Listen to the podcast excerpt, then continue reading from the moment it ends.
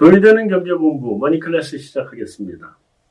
오늘은 이 방향성을 잃은 시장, 이 방향성을 잃었다고 해야 되는 건지 아니면 방향성이 없다고 해야 되는 건지, 예, 좀 시장이 갈피를 못 잡고 왔다 갔다 하는 상황인데요. 이런 상황에서 우리가 어떤 대응이 필요할지 한번 그 꼼꼼하게 따져보는 시간이 필요할 것 같습니다. 그래서 사실은 오늘은 이제 그 초대 손님으로 유진 투자증권의 허재환 이사님 모셨는데요. 이분 제가 이런 증권 관련 방송에서 굉장히 오랫동안 같이 방송을 했습니다만 제가 보는 중에는 어, 가장 정확하게 맥을 짚는 분이다.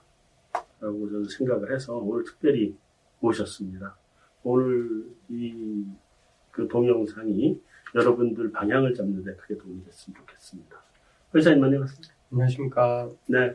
우리 여기 시작하기 전에 얘기했던 것처럼 진짜 오랜만입니다. 네, 오랜만입니다. 네, 그 사이에 승진도 하시고 축하드립니다. 이게 사실은 제가 여태까지 본 중에 아주 정확하게 시장의 맥을 항상 짚으셔서 그저도 한번 꼭 모셔야 되겠다 이 생각을 하고 있었는데 지금 뭐 그렇다고 맨날 모셔야 될 것도 아니고 뭔가 이게 결정적인 타임에 모셔야 될 거 아니에요. 지금이 진짜 결정적인 타이밍에 들어온 것 같아. 왜냐면 네. 작년에 시장에 들어오신 주린이는 이 대세 상승장만 봤잖아요. 네, 그렇죠. 그러니까 상승장 위에 이제 옆으로 횡보를 하면서 방향성도 못 잡고 갈피도 못 잡고 이렇게 들쑥날쑥 하는 장은 지금 처음 보실 것 같고 거기다가 더해서 이 5월은 깜깜이잖아요. 네. FOMC 6월 14, 15가 15, 16. 15, 16일입니다. 15, 16. 네. 그러니까 그때까지는 아무것도 없잖아요. 지금. 그러니까 다들 깜깜해가지고 지금 증공시 참여자들 자체가 바람이 이쪽으로 한번 불면 휙 쏠리고 절로 불면 절로 휙 쏠리고 좀 왔다 갔다 왔다 갔다 하는 시장이라 이게 다들 우왕좌왕할 수밖에 없을 것 같아요. 그래서 오늘 허 이사님이 그 정확하게 현재 상황 진단 좀 해주시고 앞으로 방향도 좀 잡아주시고 아주 결정적인 변곡점 같은 시장 그 상황에서 지금 모셨습니다. 아이고. 자, 우리 그 사실은 뭐, 그, 뭐 시장 상황 점검하고 앞으로 상황이 어떻게 흘러갈 건가에 대해서가 제일 큰 관심이긴 한데 지금 당장으로서는 우리 이게 테슬라와 비트코인 사실은 비트코인과 거기에 연동되어 있는 테슬라 네.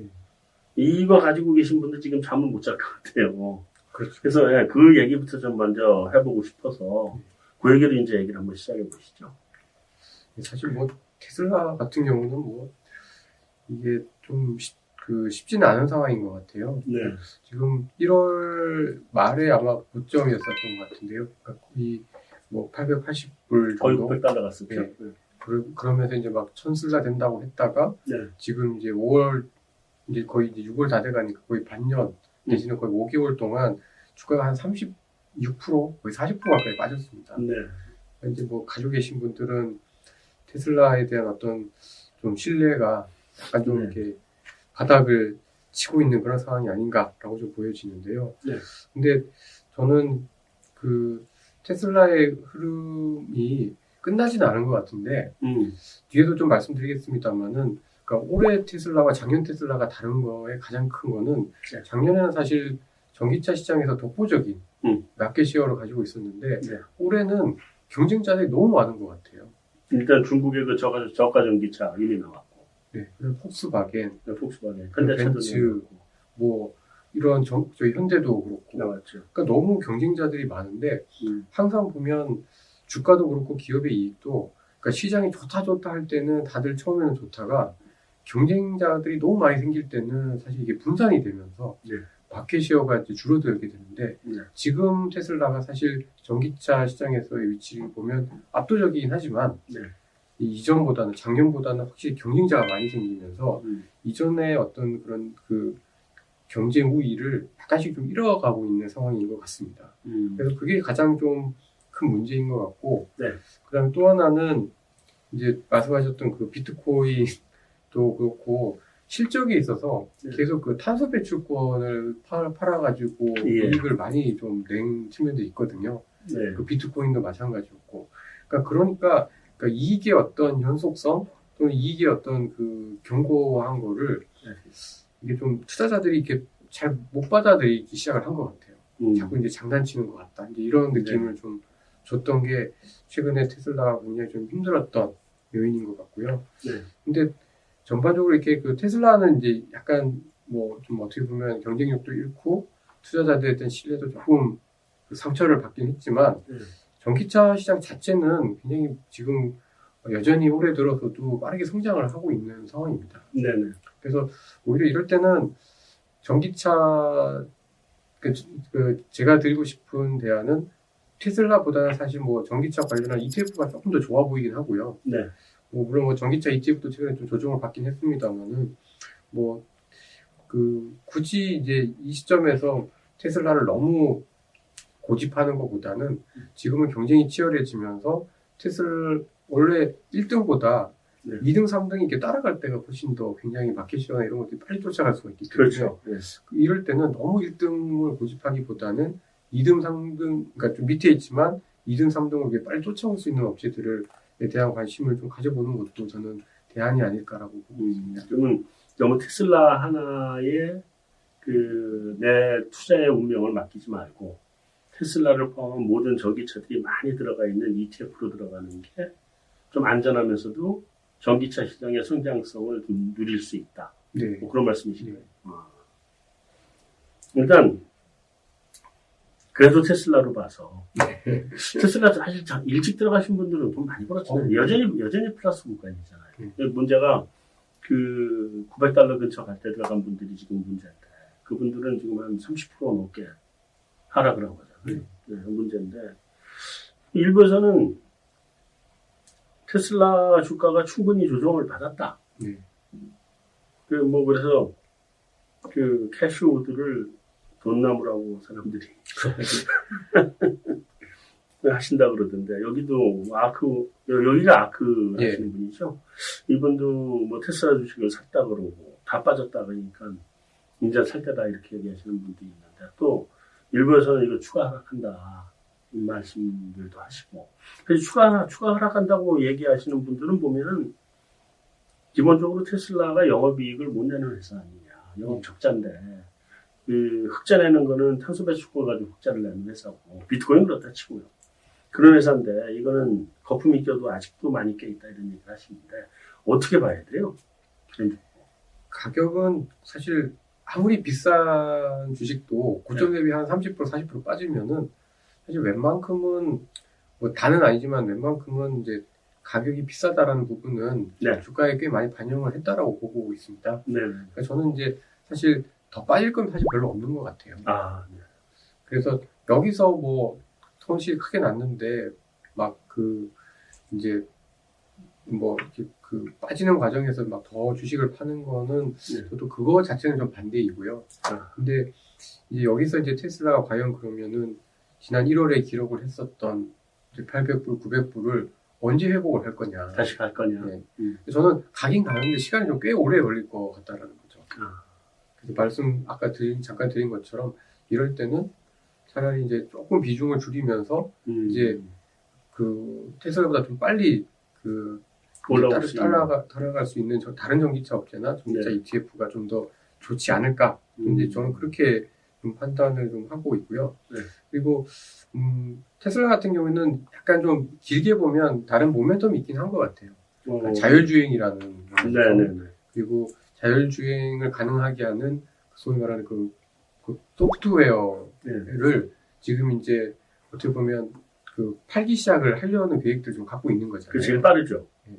그리고 그 소프트웨어를 만드는 데 들어가는 여러 가지 데이터들의 양, 음. 그리고 미국 사람들의 어떤 드라, 그 운전과 관련된 여러 가지 습관들에 대한 네. 여러 가지 분석들, 음. 이런 거에 대한 가치는 사실 이제 영업이익에는 아직 반영이 된 거는 아니기 때문에 네.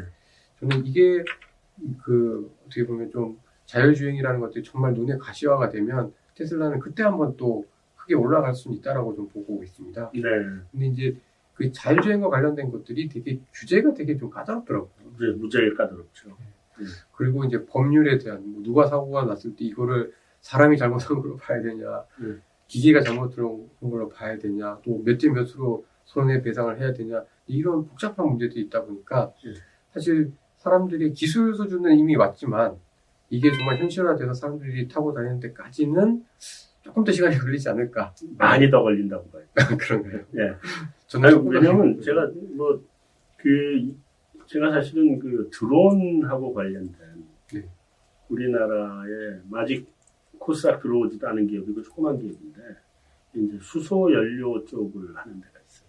그거는 이 비즈니스 문제 때문에 계속 토론을 많이 했었는데 결과적으로 이게 이 까고 까고 까고 까다 보니까 마지막은 법이더라고.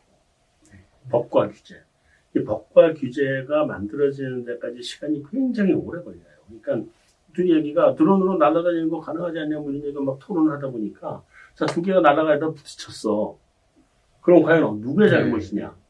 사람이 운전 잘못도 아니에요. 이거는 둘 다. AI가 날아가고 있어 지금. 왜 누구 잘못이냐? 할 때 그거를 판정해줄 방법이 없잖아요. 그러니까 그거를 판정해주는 게 법과 규제인데 그 법과 규제가 그렇게 쉽게 풀릴 것 같지 않나. 답을 금방 못 내놓는다 하는 게 기본적인 얘기다. 네. 그래서 그 부분이 굉장히 어려운 것 같고 또 이런 것도 있어요. 드론이 하늘을 사람 태우고 하늘 날아다니잖아요. 이거 항공법 규제를 받습니다. 어, 사람을 태우는 순간 네. 항공법 규제가 얼마나 심하냐면 떨어지다가 이게 동체가 바닥에 추락할 수가 있잖아요. 음. 추락을 해서 동체가 떨어졌을 때 연료통이 깨지면 안 돼. 뭐 이런 것들이 있어요. 음, 그 규제를 전부 다 맞추려고 그러면 이거는 시간이 돼- 이게 상용화돼서 일반적으로 사람들한테 퍼져나가는 데는 굉장히 오랜 시간이 걸릴 겁니다. 이렇게. 네. 그러니까 그, 그 말이 맞을 것 같긴 하네요. 네네. 저는 그 이제 한 2, 3년, 1, 2년 기다리면 될 줄 알았는데 그보다 한참 뒤에 한참 걸릴 수도 있겠네요. 한참 더 뒤입니다. 사실 지금 테슬라 자율주행차 타고 자율주행으로 다니다 사고 많이 나잖아요. 예, 요즘 최근 들어서 그런 사례들이 굉장히 많이 보고가 되면서 저도 네. 이러면은 약간 더 늦어질 텐데 그렇죠. 그런 그러니까 생각이 들더라고요. 그런 사고나 교통사고나 이런 게 계속 누적된 결과가 우리의 지금 교통법규잖아요. 그러니까 이게 이제 되면서 그 교통법규가 만들어질 거기 때문에 아마 그거는 제가 이 AI로 해서 만드는 거는 제일 가장 빠른 속도로 맞는 것 같긴 한데 그게 상용화 쪽으로 가는 데는 시간은 생각보다 조금 더 걸릴 거다라고 보시면 될것 같아요. 어쨌든 죄송합니다. 이게 네, 아닙니다. 최 교수님을 모셔놓고 제가 말한다 말이었네. 아, 저도 배워, 한수 배웠습니다. 네. 자, 그러면 이제 일단 테슬라는 어, 주가는 더 빠질 것 같지는 않은데 이게 다시 회복하는 데는 시간이 좀 걸릴 것 같다. 네. 어, 거기다가 우리 이 일론 머스크 선생께서 요- 요즘 완전 신뢰를 잃어가지고 비트코인 때문에. 그러니까 이제 비트코인으로 넘어가 보죠. 네. 아, 이 비트코인이 그 일론 머스크 이 선생께서 이 비트코인 가지고 그동안 좀 어떻게 보면 주가 조작 같은 식의 좀 문제가 될 소지가 있다고 좀 보여지긴 하던데 했잖아요. 음. 그러면서 비트코인하고 뭐 테슬라하고 주가가 같이 움직이더라고요 요즘. 은 그거는 좀 있으면 이제 분리는 되겠죠. 네. 테슬라하고 비트코인 별도로. 음. 그죠? 그렇게 보면 자 비트코인은 어떻게 어떻게 봐야 돼요? 저는 사실은 비트코인은 그 같은 비트코인을 포함한 가상화폐 네. 시장은 되게 커질 거라고 장기적으로 네. 계속해서 커질 거라고 생각을 좀 하고 어, 있는데요.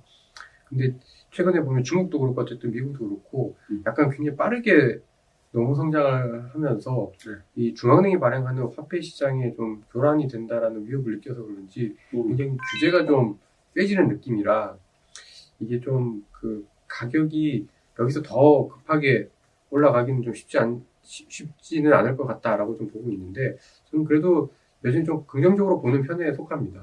네. 왜냐하면 이게 뭐 버블이라 버블이라고 얘기를 많이들 하지만 지금 고점 대비 3, 40% 빠진 게 어, 최근 4년 동안 벌써 세 번째거든요. 네. 정말 저세상의 변동성을 보여주고 있긴 하지만 좀 심하잖아요. 예, 그때마다 또 사실 가격이 또 올라오는 걸 보면은 네. 그이 자산은 제가 생각할 때는 버블이라고만 얘기하기에는 음. 그 그렇게 치부할 할 수 있는 자산은 아니다라고 저는 좀 판단을 좀 하고 있고 네. 특히 이제 어 그 이 저는 이제 앞으로 디지털 세상이 되면 될수록 네. 그 어떻게 보면 고유의 어떤 그, 어, 그 자산의 어떤 가치를 지켜줄 수 있는 소위 말하는 그 블록체인 기술, 기술이라는 거는 네. 되게 좀 필요할 것 같거든요. 네네. 근데 이제 그런 거를 사실은 이제 이런 비트코인이나 블록체인 기술들이 해줄 수가 있기 때문에 네. 저는 그 기술의 어떤 고유의 어떤 가치는 음. 굉장히 좀 필요하다라고 보고 있고 음. 저는 이제 가끔 그런 말씀을 드리는데 그 실제 지금 금 시장이 네. 시가총액이 한 15조 달러라고 합니다. 중앙은행이 들고 있는 거 말고. 네. 근데 지금 가상화폐 시장이 2조 달러거든요. 네, 이죠. 비트코인이 1조를 넘었었던 거죠. 그래서 뭐 이더리움이나 다뭐 바이낸스 2조. 다 합쳐서 네. 대충 다 합쳐서 한 2조 달러 정도인데 네. 이게 물론 꼭 금이 이제 디지털 그러니까 금이 그러니까 가상화폐가 디- 그 금을 대체할 수는 없겠지만 네. 적어도 금이 갖고 있는 변동성에 비해서 한 3분의 1 정도 이런 정도의 어떤 규모로는 커질 수 있는 게 아니냐 왜냐하면 세상이 이제 디지털로 계속 가니까요. 네. 그렇게 보면은 저는 지금보다는 적어도 두 배나 한 세 배 정도는 더 커질 수는 있을 거라고 좀 보고 있습니다. 그래서 음. 저는 비트코인은 뭐 빠지면 너무 이제 큰 변동성을 갖고 있기 때문에 이거를 자산을 가지고 내 어떤 포트폴리오로서 이렇게 하기는 굉장히 어려울 것 같고요. 아직 네. 한참 멀었고 네. 그렇지만 이 시장 자체는 정말 계속해서 좀 성장할 수 있는 사, 어. 시장이다라고는 어, 음. 보고 있습니다. 그러니까 그 비트코인의 IT 업계 쪽에서의 그 일정한 가치라고 하는 거를 허 이사님은 인정을 해주는 편이네요. 네, 네. 음. 근데 이제 이 블록체인 기술이라고 하는 게 뭐 굉장히 훌륭한 기술이고 앞으로 이제 이 기술을 가지고 사실은 그 IT 세상에서의 모든 거래가 이걸 기- 기반으로 가게 될 거다라고 하는 거에 대해서는 저도 믿는 바인데. 근데 블록체인 기술 자체가 너무 이 그러니까 공개된 기술이 잖아요. 네, 그럼 얘만 가지고 있는 특허도 아니고. 그리고 이제 이게 그, 그 비트코인이 그거 그 블록체인 기술 상에서의 거래 매개체로 쓰이기에는 이거는 화폐가 될 수 없잖아요. 진짜 화폐는 아니죠. 그러니까 그 그럼 그래서 이게 지금 모순이 좀 있어서 이게 미래가 있느냐 하는 거에 대해서 좀 의문을 가지고 있거든요.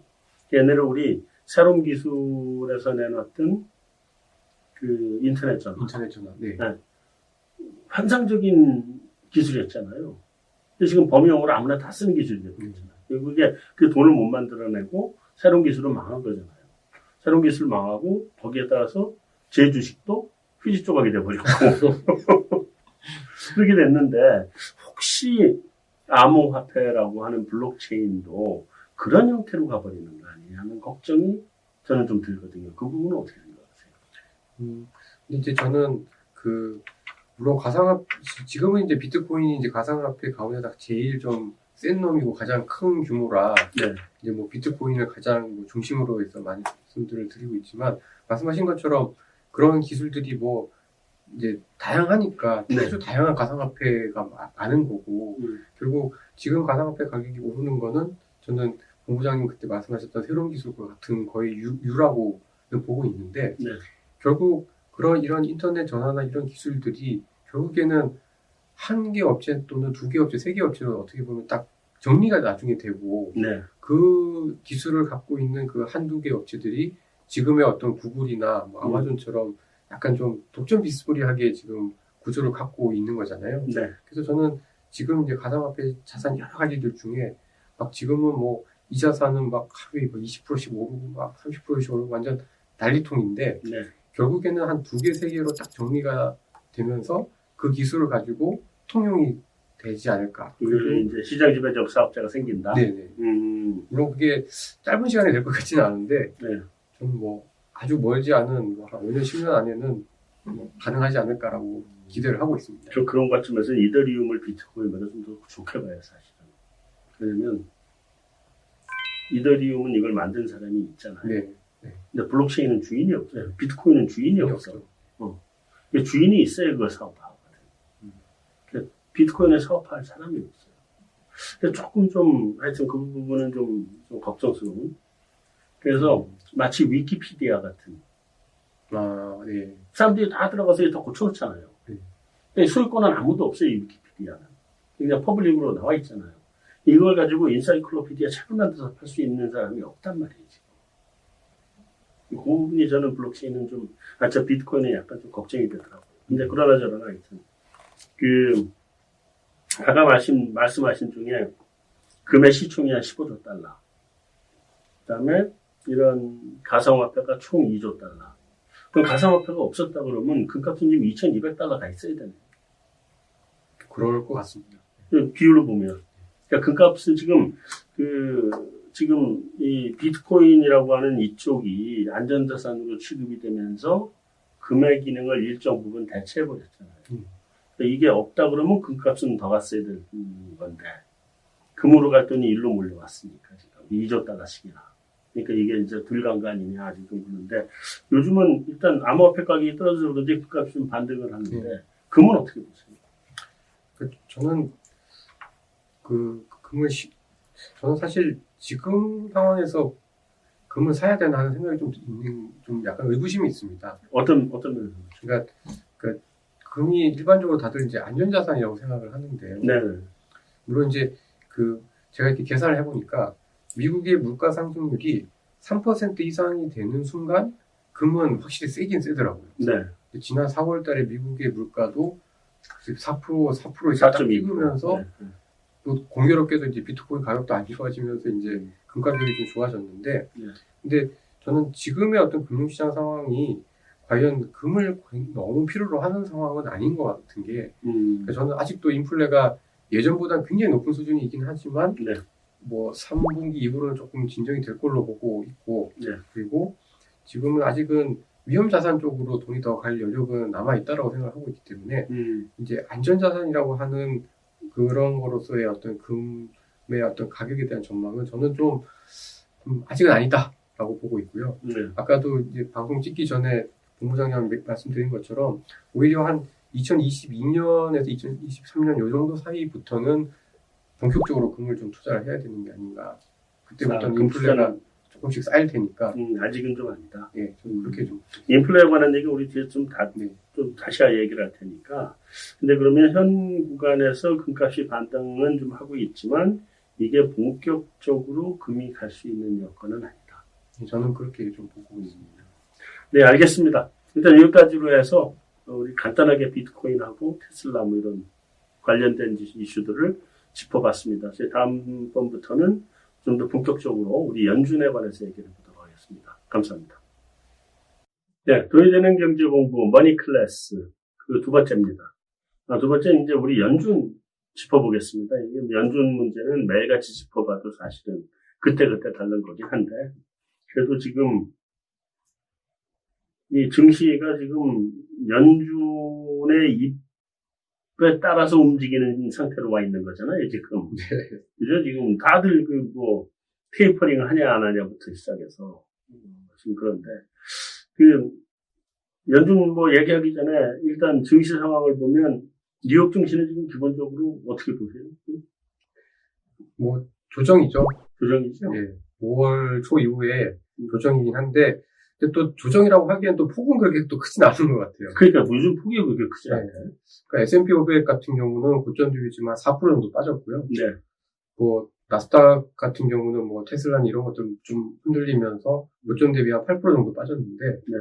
사실 뭐 나스닥 8%, 뭐 S&P 500 4%이 정도 조정은 사실 뭐 조정도 아니죠. 뭐. 그런 거 아니잖아요. 조정 나오려면 20%까지는 나와야 이게 20%. 조정이라고. 20%는 좀센좀것 같고. 세고. 그러니까 많이 나오면 20%도 나오는 거니까 조정이라는 게 적게 나오면 10%뭐 이런 정도까지 나와야 되는데. 전혀 조정 안 받고, 지금 국내 증시도 마찬가지 아니에요? 저도 사실은 이제 5월달 되면서 사람들이 셀링메이, 셀링메이 별 의미 없다 하지만 셀링메이다. 네. 좀 조정을 생각했었는데 왜냐면 별로 모멘텀도 없고 네. 뭐 외국인이 그렇게 막 살 것 같지도 않고 그래서 좀 5월부터는 약 미국도 그렇고 저희 한국도 좀 약간 조정의 관점에서 보자라고 말씀을 고객들한테는 말씀을 드렸었는데 네.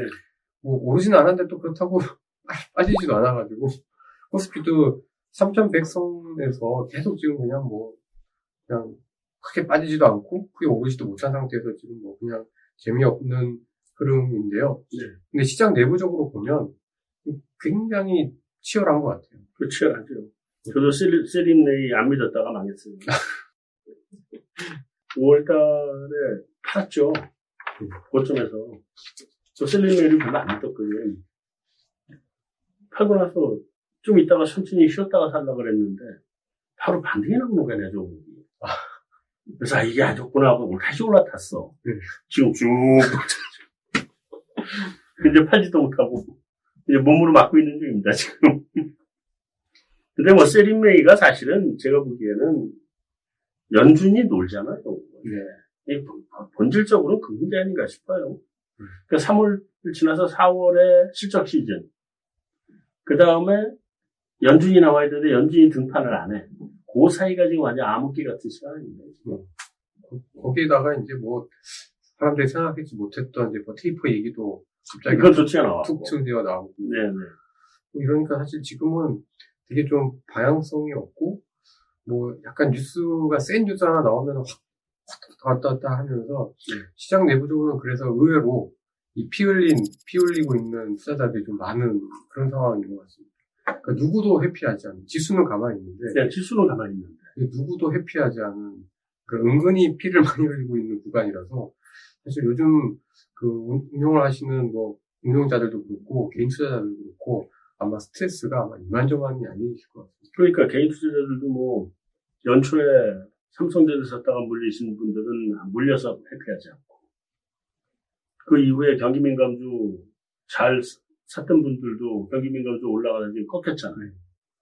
경기 민감주 쪽도 좀 불안하고 요즘은 소비자 쪽으로 좀 움직여가는 것이고요. 네. 그러니까 소비자 가지고 계신 분들은 좀 기분이 좋겠다. 그래가지고 지금 하나 올라타려고 보다가 그 탈기회를 놓쳐가지고 오늘 시뻘건 불기둥이 나던데 아좀 빨리 들어갔어야 되는 걸. 네, 어쨌든 지금 시장은 그냥 출, 출렁 뭐 지수 따는 뭐별 변동 없이 그대로 가는데 속에서 어, 좀 섹터별로는 그냥 막 그냥 요동을 치고 있는. 달리고 붙어 많이. 네. 자, 일단 우리 FOMC로 들어가서 FOMC 의사록이 이번에 나오기 전에 그 누구죠? 그 전두가 테이프링 언급을 한번 했잖아요. 네. 그리고 의사록을 봤더니 실제로 음, 있었어요. 의사록에서 언급을 했잖아요. 있었어요. 네. 우리는 아이 저거 없을 거야 이렇게 생각했고 뭐 있나 없나 이런데 실제로 나왔잖아요. 그, 그 사이에 우리 그 옐런 재무장관 때에서 또 한번 대신 등판을 해줬잖아요. 그 연준이 말하면 큰일 나니까 재무장관이 연준 출신이라고 또 연준을 봐줘서 대신 등판해서 금리가 좀 올라가야 될 것 같다. 이 얘기를 하고 나서 그 바로 다음에 4.2%가 터진 거 아니에요. 음. 다 터지고 그 터지고 난 다음에 그 다음에 와서 이제 테이퍼링이 의사록에 튀어나왔다. 지금 이렇게 해서 시장이 지금 온통 관심은 그 금리 인상 스케줄이 빨라지는 거냐, 테이퍼링 스케줄이 빨라지는 거냐. 지금 모든 사람들이 다 그것만 보고 있는 거잖아요. 지금. 다른 건 눈에 들어오질 않지 않고 음. 안 들어오는데 그럼 결국은 금리 인상 스케줄이 빨라지려 그러면 그러면 경기가 동계도로 올라오고 물가 상승이 높은 물가 상승이 이제 고착화돼야 이제 금리가 인상이 빨라질 텐데 이 두 가지에 대해서는 좀 의견 엇갈린 것 같아요. 연준은 일시적이다.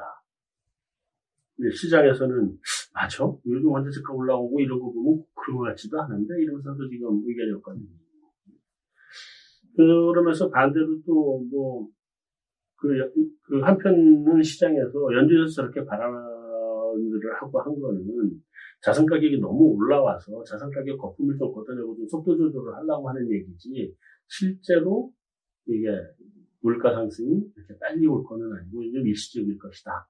라고 해석하는 분들이 음. 어떻게 봐야 돼요? 이사님 어느 쪽으로 어떻게 보세요? 저희 헷갈리더라고.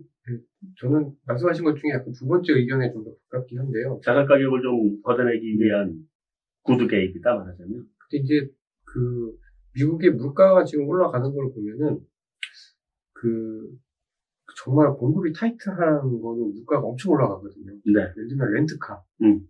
렌트카 같은 경우는 코로나 직전이 예를 들어 100이면은 지금 렌트카 물가는 140, 150입니다. 그렇죠. 그래서 뭐 제가 얘기 들어보면 하와이에 놀러 가도 렌트카가 없어가지고 그 유홀, 네. 그 이삿짐 이삿짐. 그거를 끌고 하와이를 막 여행을 한다고 할 정도로 네. 굉장히 좀 공급이 타이트한데 중고차 값도 무지하게 올라. 네.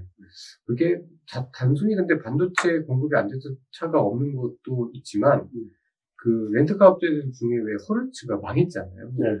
그러니까 미국에 되게 렌트카 업체들이 많은데 코로나 이후에 죽고 네. 살아남은 몇 개들이 어, 몇개안 됐는데 이제 사람들이 이제 차는 좀 필요로 하고 이러다 보니까 가격이 엄청나게 올라와 있기 때문에 사실 이게 좀 그- 그렇게 되면은 사실 가격 정가가 가능하기 때문에 사실 물가가 굉장히 빠르게 올라올 수 있고 네. 저는 이 코로나 이후에 많은 것들이 정상화 된다고 하더라도 물가는 꽤 높은 수준에 있을 것 같아요. 음. 그러니까 예전에는 코어 물가, 그러니까 근원 물가, 그러니까 에너지하고 그 식품 가격을 뺀 그냥 그 물가 기준으로는 대체로 보면 2% 초반대가 거의 피크였는데 네. 앞으로는 2% 초반대 정도가 거의 뭐 그냥 미들 레벨 음. 그 정도가 되고 뭐 한 3%에서 한 1% 후반대 이 정도로 레벨이 확 높아지는 어, 국면에 갔기 때문에 이게 일시적이라고 해도 네. 일시적인 게 사라져도 물가는 꽤 높은 수준에 있을 것 같습니다. 음. 근데 또 한편에서는 지금 미국의 고용은 되게 좀 이상한 것 같아요. 네. 그러니까 그 장기 실업자라고 하잖아요. 그러니까 26주 이상, 반년 이상 그 일자리를 못 찾고 있는 장기 실업자는 아직도 코로나 이전 대비해서 거의 두 배나 많고요. 네. 그다음에 구직 포기자들도 어마어마하게 많습니다. 근데 이제 이 구직 포기자들이 되게 좀, 그 지금은 이제 막 그 미국에서 그 실업수당을 워낙 많이 주니까 네. 아주 러프하게 계산해 보면은 월로, 한국 월로 한 300만원 받는 것 같더라고요. 네. 이 중앙정부에서 주는 거 있고 또 지방정부에서 주는 거 있고 이렇게 합치면 근데 이제 뭐 부부가 같이 막 예를 들어서 실업자가 돼가지고 실업급여를 받으면 이제 600만 원이잖아요. 네. 600만 원이면 결코 적은 금액이 아닌 거죠. 일할 필요가 없죠. 네, 사실 뭐 1억 연봉이랑 똑같으니까. 네. 근데 어 이게 실업 그러니까 구직을 포기하는 사람들 중에 보면은 지금 이제 디지털 세대로 이렇게 디지털화가 막 되면서 음. 그러니까 내가 그런 기술이 없어가지고 아예 이제 취업이 못 되거나 네. 그 기술 격차 때문에 생긴 구직 포기자들도 꽤 많은 것 같아요. 아, 기술 있다. 음. 그러니까 이거는 사실 경기가 좋아진다고 해서 기술이 없는 사람을 IT 회사에서 기술이 없는 사람을 뽑진 않을 거잖아요. 그렇죠. 음. 그러니까 물가는 생각보다 앞으로 모든 게 해결이 되고 공급 과잉 뭐 아니 공급 부족 문제나 일시적인 인플레가 해소돼도 위에 있을 건데 네. 또 고용도 사실은 생각했던 것보다는 이게 회복되는 속도가 음. 그러니까 그 코로나 이전에 비해서 이렇게 도달하는 시간이 그렇게 빠르지는 않을 것 같아서 지금은 약간 이제 그 의견이 이제 상충되고 있는 것 상충되고. 있는 거죠.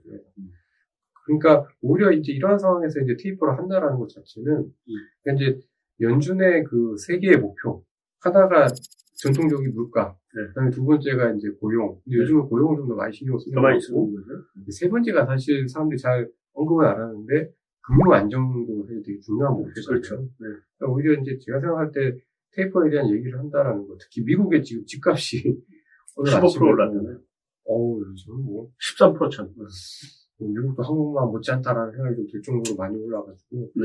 그- 그런 면에서 봤을 때는 약간 테이퍼를 통해서 좀 그 자산 가격에 대한 속도를 좀 조절하고 싶은 마음도 연준의 음. 그 인사들 마음속에 드는 조금씩 좀 있는 게 아닌가 라고 음. 좀 보여져서 오히려 저는 뭐 그 두 번째 의견 그쪽에 조금 더 무게를 두고 자가격을 금을 거품을 걷어내는 쪽으로도 초점이 맞춰져 있다. 음. 근데 그러면 어쨌든 이 실업하고 관련해서는 그 허이사님은 이 마찰적 실업하고 고주적 실업이 같이 있다고 보는 거네요. 그러니까 예. 또 나라에서 돈을 줘서 지금 나가서 당장 나가서 일을 할 필요가 없다는 사람들은 뭐 일반적으로 마찰적 실업이라고 보는 거니까 그거는 나라에서 돈 주는 거 9월 달에 끝낸다는 거잖아요. 그거 끝나고 면 다시 시작으로 나올 거고 그러면 그 사람들은 금방 다시 올 텐데 근데 이 기술 격차 때문에 시장에 재지, 재지집을 못하는 사람들이 구조적 실업인 거잖아요. 예. 그러니까 그 부분들을 시장에서 완전 아웃될 거다. 그렇다면 결국은 그 총 경제활동, 그러니까 경제활동 인구 자체의 베이스가 그 빠른 4차 산업시대로의 전환 때문에 이 자체가 좀 줄어들 거다. 네. 그리고 이 사람들은 나이 먹은 사람들이니까 조기 은퇴를 택해서 그 고용시장에서 완전히 아웃된다. 지금 이렇게 보는, 네. 보시는 그렇게 거죠. 보는 거죠. 네. 야, 그렇다 그러면,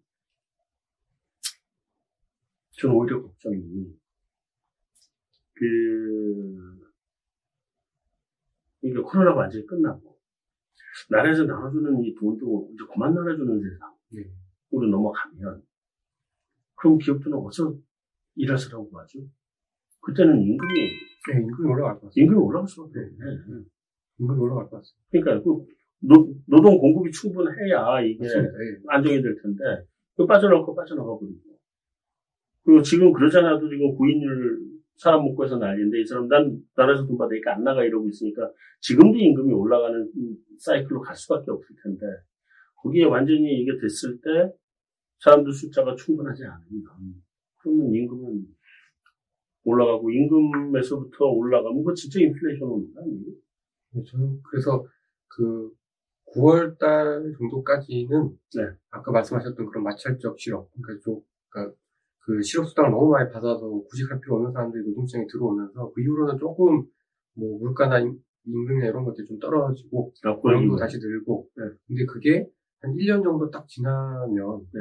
2022년 말이나 2023년이 되면 네. 그게 딱 끝나면 음. 생각보다 임금이 저는 되게 오를 수 있을 거라고 보고 있거든요. 우리 채권 보는 사람들은 다 웨이즈 그거 보는 거 아니에요. 그거 올라가면 진짜 물가 올라가는 네. 거예요. 야, 그러면은 내년 올해 그 9월 이후에는 노동 공급이 일시적으로 시장에 이제 몰려 들어오면서 어 뭐 고용 시장이 안정이 되겠지만 그 이후에는 점점 점점 고용 시장은 여건은 안 굉장히 좋아질 타이- 거다. 타이트해지는 타이트해질 거다. 음. 아까 이 허르츠망하고 이런 병목 현상을 말씀을 해주셨는데, 네. 그 요즘 펄프값 두 배, 나무값 두 배 다 이렇잖아요. 근데 그 이유를 들었더니 그 제재소가 이 다 망했다고 그래. 네. 그러니까 제재소라는 건 뭐 큰 데고 동네 조그만 데도 있는 거니까 그게 코로나 때문에 싸그리 문을 닫았대요. 그래가지고 이제 나무를 공급을 못해서 이게 값이 두 배를 떴다 그러는 상황이라는 걸 보면 지금 온 공급 side가 전부 다 병목 현상이라는 거잖아요. 안 오르고 월급, 월급, 내 월급 말고는 안- 안 오르는 게 없다며. 그러면 모든 이 공급 사이드가 다 지금 병목 현상이라는 건데 이 병목 현상이 정상화돼야 이제 해소가 될 거 아니에요. 이게 얼마나 걸린다고 보세요? 저는 이제 최, 최소 한두 분기 정도 걸리니까 네. 어, 올해 가을 정도까지는 계속 좀 물- 그런 병목 현상에 따른 물가 상승의 압력이 좀 존재하지 않느냐 네. 그렇게 좀 보고 있고요. 네. 그 여러 경제 지표들 중에 제가 이렇게 비교를 해보니까 그 산업 생산 미국의 산업 생산 지표하고 네. 그 ISM 제조업 지수라는 미국의 그 경제 지표 중에 그 공급 배달 지수라는 게 있더라고요. 네. 이제 공급 배달 지수라는 게 말은 되게 어려운데 내가 주- 제품을 주문을 하면 내가 제품 받을 제품을 받을 때까지 걸리는 시간을 의미하는데 그렇죠. 인도 받는 시간까지. 이게 지금 이렇게 올랐는데 네. 그러니까 미국의 산업 생산은 뭐 이- 이제 조금 반등을 하는 수준입니다. 네. 예전에는 시차를 또 거의 같이 움직였거든요. 네. 네. 그러니까 지금 보면 물건, 그러니까 생산을 공급이라고 보고, 네. 이제 그 어떤 공급자 배달 지수를 실제로 이제 어떤 그 병목 현상의 어떤 실제 지표라고 보면은 격차가 되게 많이 벌어져 있는데, 네. 지금 산업 생산이 올라오고 있는 속도로 이렇게 쭉 올라오면, 네. 그 괴리가 좁아질 거잖아요. 네. 그렇죠. 근데 그러면 거기까지, 그러니까 지금 정도 수준까지 이렇게 같이 맞춰지는데 걸리는 시간이 한 5, 6개월 정도인 것 같아요. 5, 6개월. 음, 5, 6개월 내에는 끝나요? 그 정도면 다행이고. 그 정도면, 그러니까 저는 그 정도면은 뭐, 좀 시간은 좀 있지 않을까 싶은데, 여기서 또 좀 중요한 거는, 이머징도 약간 생산이 늘어야 될 것 같아요. 코로나도 좀 진정이 되고. 그렇죠. 근데 제가 2009년부터 2011년까지 지속된 그 두 번째의 그 슈퍼사이클. 네. 그첫 번째 슈퍼사이클이 한 2004년부터 시작됐다고 그러는데 본격적으로 한 2005년, 6년 정도에서 2008년까지 가가지고 슈퍼사이클 끝에서 네. 터진 거잖아요. 그리고 터지니까 그 다음에 중국이 4조 위안인가? 네. 우리 돈으로 계산합니다. 400조 원인가 이렇게 얘기를 했었는데, 제 기억에 보니까 한 700조 원 정도 되는 거를 갖다가 시장에 쏟아부었잖아요. 음. 그러면서 두 번째 슈퍼사이클이 와버린 거였잖아요. 10년까지. 근데 그때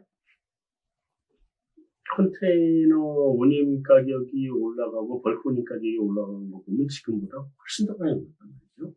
그리고 그때 컨테이너 운임이 올라갔던 제일 본질적인 이유는 배를 갖다 대는 것도 갑자기 막 100개 있는 컨테이너가 1000개가 필요한 상황이 뭐 1000개는 아니더라도 한 150개 필요한 상황이 오니까 그것 때문에라도 가격은 올랐지만 제일 본질적으로 가격이 올랐던 거는 미국 항구의 항만 하역 능력이 떨어져서 배가 거기에서 적체돼서 묶여서 배가 못 도니까 운임이 올라간 게 제일 컸거든요. 그때도. 이번에 똑같은 현상이잖아요.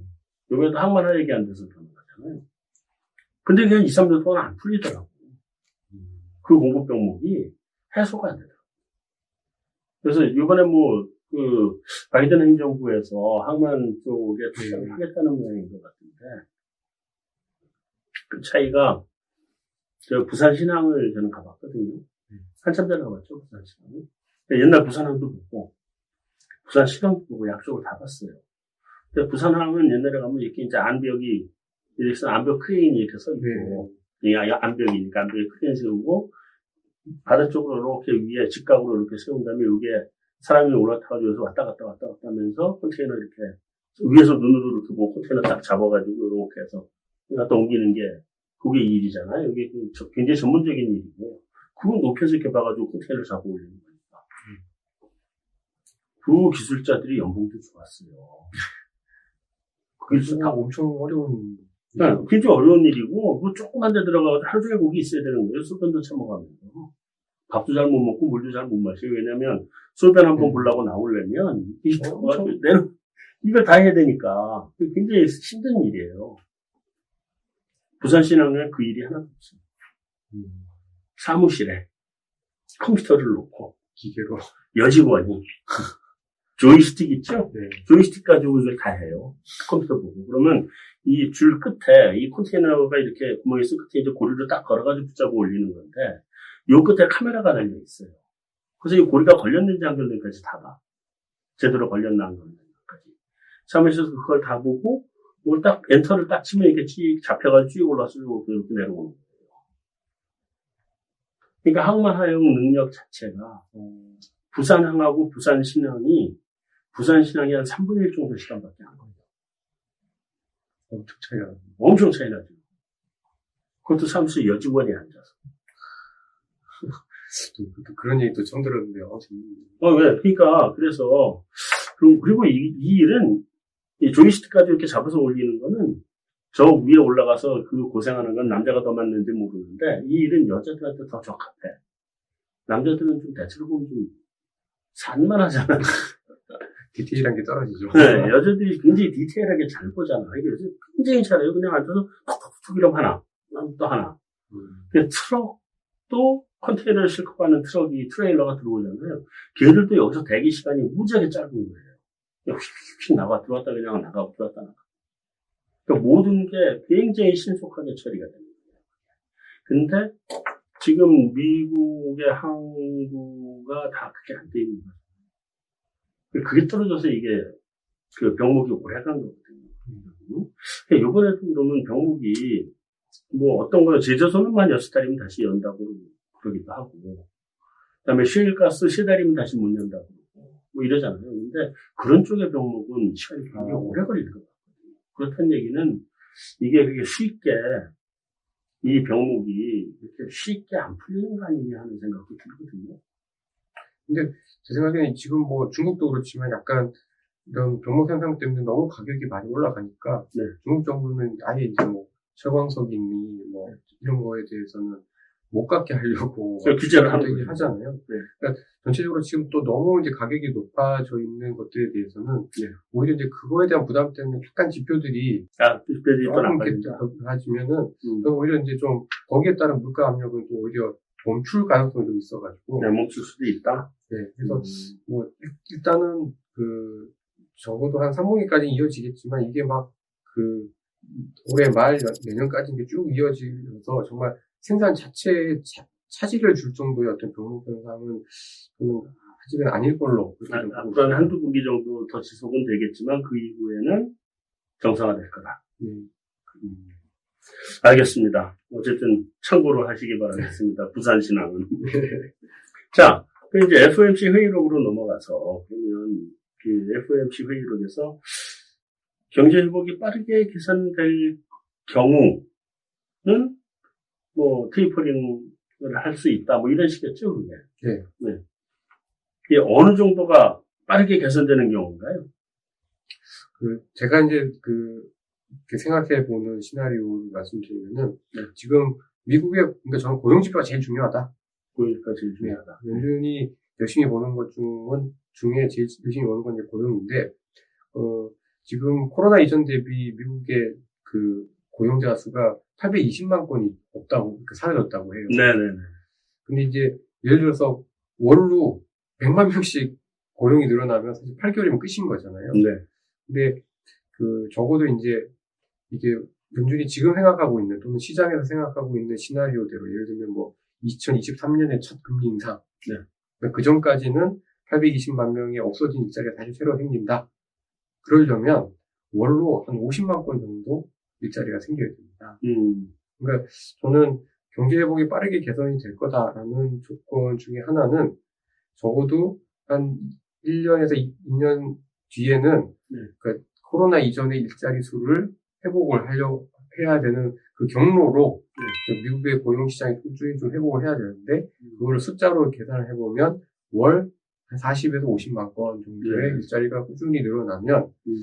뭐 이제 경기 회복이 어느 정도 이제 연준이 원하는 목표대로 간다라고 볼 수가 있다라고 음. 보고 있습니다. 그럼 우리가 보통 보던 실업률로 보면은 3%단. 네. 그 이전에 3% 초반 네, 초반이었었죠. 그러니까 그 정도까지는 다시 가야 된다. 네. 그럼 연준이 금리 인상을 가는 거는 그러면 실업률 다 내려온 거 보고 하겠다 그런 거니까. 3% 초반에 와야 금리 인상에는 착수를 한다. 그래서 그런 정도 보면 맞는 거죠. 네.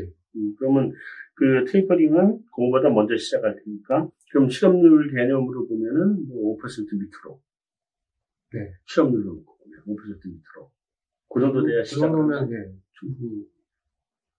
왜냐면 이렇게 실업률도 보면 추세가 있어가지고요. 한 번에 그렇죠. 뚝 떨어지면 또쭉 내려가는 경향이 있기 때문에, 네. 뭐그 정도 레벨, 동장님 말씀하셨던 그 정도 레벨을 연준에서도 되게 좀 주목을 하고 있는 걸로 어, 보여지고요. 음. 그리고 그 저는 그런 것도 보고 있어요. 그러니까 그 연준이 얘기할 때는 약간 그 inclusive 뭐 그러니까 내, 생적인 어떤 고용 회복 이런 얘기들을 뭐 브레이너드 이사나 파월 의장 음. 얘기를 하고 있는데 네. 그러니까 결국은 고용의 질인 거죠 질 음. 균형이 있는 질 네. 예를 들면 이제 흑인과 Spanish 대비 백인들의 실업률 음. 저학력자 고, 고졸 미만의 실업률과 뭐 대졸자들 간의 실업률의 격차 음. 이게 지금 되게 많이 벌어져 있는 벌어져 있죠 엄청 벌어져 있는데 잘안 줄거든요. 네. 근데 이제 여기 좀 줄어드는 그런 모습들도 좀 봐, 보여줘야 음. 어, 될 것 같습니다. 앞으로 이제 고용 개선이 되면 이제 그게 줄어드는 네. 길이겠죠. 지금부터는. 네. 아 그런 쪽도 본다. 그 생각은 못 해봤네. 자, 어쨌든 6월 FOMC가 15, 16일이면 또 묘하게 또 FOMC가 열릴 때가 되면 이제 2분기 실적 시즌이 또 오는 거잖아요. 네. 묘하게. 그러면 그때까지, 그때 이후부터는 어디 증시가 방향성을 그래도 조금 자꾸 움직이겠지만, 한 15일 정도까지, 그러니까 6월 중순 정도까지는 증시가 방향성을 못 잡고 왔다리 갔다리 할 거다. 맞나요? 틀리나요? 네, 맞습니다. 그렇죠? 네. 저도 6월 정도까지는 좀 쉽지 않을 걸로 보여지고요. 네. 근데 저는 이런 상황에서 주가 좀 빠지면 네. 지금은 아직까지 좀 사자라고 음. 생각을 하고 있습니다. 파란불에 사자. 네. 음. 그러니까 6월 FOMC까지는 사실 뭐 지금 실적이 뭐 뒤에 한 번 더 말씀드릴 수 있을지 모르겠지만 네. 사실 1분기 실적이 되게 좋았는데요. 네. 너무 좋으니까 약간 부담이 있는 게 음. 이게 약간 1분기가 피크 아니야 이런 걱정들이 좀 있는 거죠. 피크아웃 얘기가 나오죠. 네. 음. 그러니까 뭐 삼성전자 같은 반도체 기업들도 그렇고 음. 뭐 지금 한국의 수출 증가율이 41%인데 네. 예를 들어서 그냥 막말로 5월달, 6월달에 50% 60% 나올 거 아니잖아요. 네. 그렇게 된 그렇게 생각하면은 증가율 측면에서는 사실은 거의 피크 온 거 아니야? 음. 뭐 이렇게 볼 수도 있고 있고요. 또 1분기 실적이 너무 잘 나오니까 오히려 2분기 실적이 그러면 이렇게 잘 나와야 주가가 쫙 올라가는데 네. 2분기 실적은 사실 그냥 이렇거든요. 음. 그러니까 이제 이러면 주가가 가기가 좀 쉽지는 않은 것 같고 네. 여기에 이제 테이퍼 이슈가 사실 뭐 굉장히 좀 사람들을 지치게 할 가능성이 좀 있는 것 같습니다. 수출도 그렇고 기업 실적도 그렇고 1분기가 피크아웃이라는 얘기가 뭐 그런 우려들이 지금 시장에 자리 잡고 있는 모양인가 보네요. 그러면. 네. 음. 철광석 이쪽도 그 얘기가 나오더라고요. 이제 그 피크아웃이다. 이거보다 어떻게 더 많이 가냐 이런 얘기가 나오고 싶은데. 자 그러면 일단은 6월 FOMC 보고 다음에 2분기 실적 나오는 것까지 봐야 가닥은 한쪽 방향으로 가닥을 잡아갈 가능성이 크다고 봐야 돼요. 근데 이제 저는 뭐 아주 부정적이진 않고요. 네. 그러니까 지금은 사실 이제 모멘텀, 그러니까 모멘텀이란 말이 어렵게 느껴질 수도 있겠지만, 네. 어, 강도, 속도는 조금 주춤할 수는 있지만, 네. 전체적으로는 지금 어쨌든 경기도 좋아지고 기업들 실적이 좋아지는 사이클이기 때문에, 네. 저는 이런 상황에서 약간 주식시장이 좀 흔들리거나 빠지면은 오히려 사는 게 맞다라고 어, 보고 있습니다. 그럼 2부 여기서 마무리하고 3부에서 다시 뵙겠습니다. 네, 돈이 되는 경제공부 머니클래스 세 번째 시간입니다. 어, 이제부터는 향후 그럼 증시가 어떻게 전개될 거냐에 대해서 어, 얘기를 해보도록 하겠습니다. 자, 제일 먼저 유지는 3,400 얘기하셨대. 제일 낮게 하신 것 같아. 네. 그런 얘기 많이 듣습니다. 네, 왜 이렇게 낮게 했어요? 그, 그, 제가 이렇게 계산해 뭐 바에 따르면, 네, 그 이제 지금 그래도 그 기업들의 어떤 실적 대비해서 주식 시장이 좋다라는 걸 꽤 많이 반영을 이미 좀 많이 한 것 같아서, 음, 좀뭐 저는 upside가 없지는 않지만, 음, 그막 연간으로 막 15%, 20%씩 이렇게 오르는 시장은 아닐 걸로 하반기에 그렇게 좀 판단을 좀 하고 있고요. 네, 이게 뭐 코로나 터지고 사실 상승장만 봐- 보셨던 분들 입장에서는 되게 아쉬울 수는 있지만 네.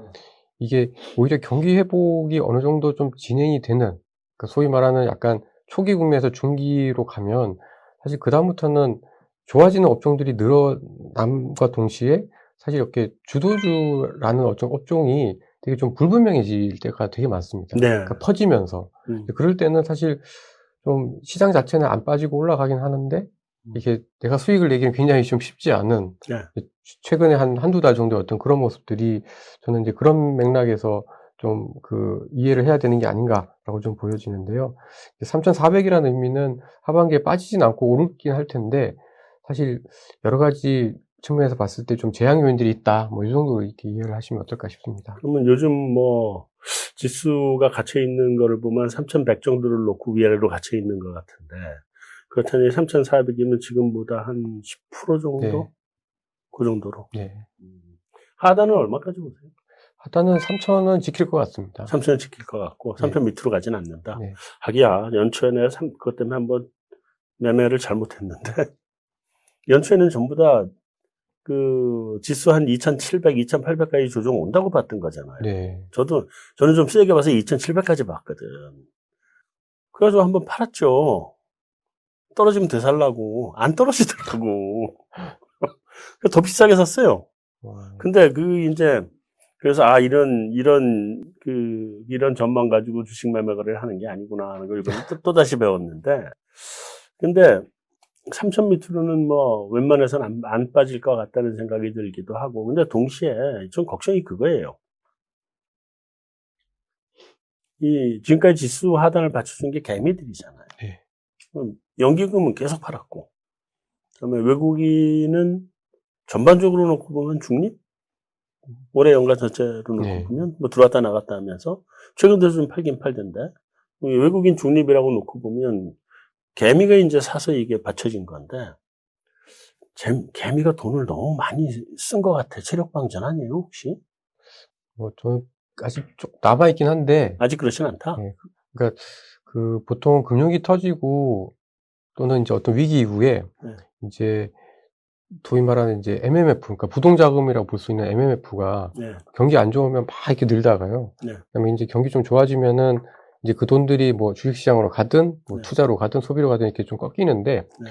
아직까지는 그 국내 이제 MMF 자금이 굉장히 네. 좀 많은 편입니다. 음, 그러니까 아직까지도 좀 주식시장으로 돈이 많이 들어오고 가상화폐 시장으로도 돈이 많이 갔지만 네. 조금 더 들어올 수 있는 룸은 저는 있다라고 보고 있는데. 근데 이제 올해 하반기에는 음. 많이들 아시겠지만 되게 큰 IPO가 많아요. 네. 뭐 카카오뱅크니 뭐 크래프톤이니 네. 이런 근데 얘네들의 규모가 어마어마하거든요. 네. 근데 이제 공모주 하면은 이제 공모주로 한다고 이제 돈들이 가긴 가겠죠. 네. 근데 그 돈들이 100% 주식시장으로 잘안 안 오거나 네. 아니면은 이제 공모해서 주식 받아가지고 오르면 팔고 그냥. 끝. 음. 이제 이제 이런 상황이 되고 아니면은 음. 너무 큰 놈들이 막 들어오면 예를 들면 뭐 크래프톤 같은 종목들이 오면은 이제 주식 운용을 하는 사람 입장에서는 그동안에는 1등이 NC 소프트였는데 네. NC나 다른 게임주의 비중을 조금 줄이고 이제 그걸 살 수밖에 없는 네. 이런 상황이 되면 음. 시장이 세게 오르기가 참 쉽지 않을 것 같아요. 아, 새로운 공급, 주식의 공급들이 들어오니까. 네. 음. 근데, 그 그냥 얘기 나온 김에 하나 확인해 보면, 이번에 SKIT인가? 네. 이번에 소위 그 말하는 따상에 실패했잖아요. 네. 이게 아무래도 이제 성장주에 대한 기대감이 뭐 작년 같았으면 성공했을 어, 예. 텐데 지금 성장주에 대한 기대감이 좀 꺾여 있는 상태에서 이제 돼가지고 근데 하반기에 이 IPO들이 이제 줄줄이 대기를 하고 있는데 그것도 규모들이 너무 크니까 카카오뱅크 겁나 큰 거 들어오고 네. 다음에 얘기하신 크래프톤도 겁나 큰 놈이 들어오고 이렇게 큰 놈들이 줄줄이 들어오면 IPO 시장이 이 개미들이 기존에 그 작년 1년 내내 알아왔던 어, 신규 IPO는 따상이다는 공식이 깨지는 거 아니에요, 이제? 네, 그래서 저도 하반기에는 좀 조심할 필요가 있는 것 같아요. 특히 공모 펀드나 공모 네. 시장에 대한 접근은, 그러니까 뭐, 물론 이제 좋은 회사들이죠. 크래프톤이나 뭐 카- 카카오뱅크나 뭐 돈 잘 버는 회사들이고 그러니까. 좋은 회사들이라서 사실 이제 가지고 있으면은 언젠가는 개- 괜- 좋은 수익을 줄 거라고 보고 있긴 한데 네. 이게 너무 큰 상황에서는 네. 이게 사실 좀 어, 단기적으로 이렇게 주식 시장이 그러니까 주가가 빠르게 올라가기는 좀 쉽지 않을 거라고 보여집니다. 네. 그래서 오히려 상장하고 조금 힘이 없을 때 음. 긴 관점에서 다시 사는 전략은 저는 유효하다고 보고 있지만 네. 지금 올해 하반기는 공모 시장, 공모주 어, 시장은 이제 좀, 좀, 그, 너무 과하게 들어가면 안- 절대로 안 된다. 어, 조심해서 접근해라. 제가 하기 옛날에 그런 것도 봤어요. 이게 공모 들어오고 그날 하한가. 옛날에. 뭐 없는 거 아니에요. 실제로 있어요. 음. 있었어요. 그런 일들이. 그러니까 나도 공모 들어가면 요즘은 뭐, 뭐 작년 한 해는 들어가시면 다 따상이었는데 좋을 때는 무지하게 좋죠. 근데 나쁠 때는 또 나쁘게 네. 가는 것들도 있어서 맞습니다. 음, 그건 좀 조심은 좀 하시는 게 좋을 것 같아요. 여쭤봤고요. 공짜 점심은 없다. 이게 무슨 뜻이에요?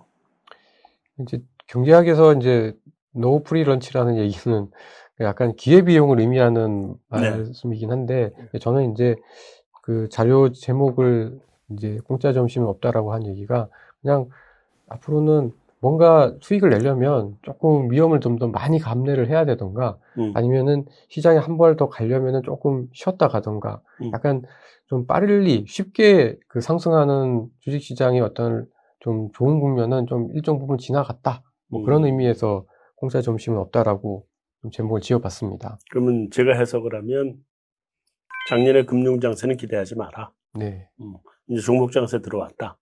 네 맞습니다. 그렇게 보면 되는 네. 거죠. 네. 자, 거기서 어쨌든 테이퍼링이나 미국 증시나 이게 주가 조정은 될 수 있지만 악재는 별로 안 될 거다. 이렇게 얘기를 하신 것 같은데, 뭐 근거는 어떤 근거죠, 그건?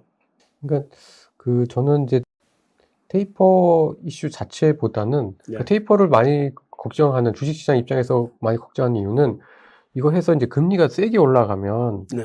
지금 이미 높아져 있는 주식시장의 레벨, 주- 주가, 그 다음에 좀 성장주들이한테 좀 안 좋을 거다. 네. 이런 걱정들을 많이 하시는데, 이게 그, 어, 오히려 그 올해 같은 경우는 네. 미국의 재정 적자가 작년만큼 많거든요. 네. 그러니까 그만큼 국채의 공급, 굉장히 좀 많은 반면에 많죠. 네.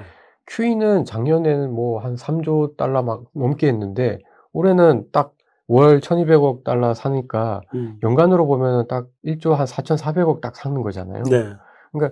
작년보다 국채 공급은 많은데 음. 수요는 작년 대비 한 사, 그 중앙은행의 국채 수요는 딱 한 40% 50%밖에 안 되니까 음. 그 괴리가 있는 거죠. 네. 그러니까 그만큼은 사실 금리가 빨리 올라갈 수 있는 또 리스크를 갖고 있는 상황인데 네. 오히려 내년에는 음. 테이퍼링이 실제 실제되는 내년에는 그 뭐 올해보다 이제 그 미국의 국채를 사는 규모가 반토막이 나겠죠. 네. 근데 그, 그거보다 훨씬 더 빠른 속도로 미국의 재정 적자도 좀 네, 줄어들 걸로 줄어들고. 보여져서 네. 오히려 올해보다 내년에 그 미국 국채를 둘러싼 그 수요와 공급의 불균형은 올해보다 오히려 좀 더 줄어들 것 같습니다.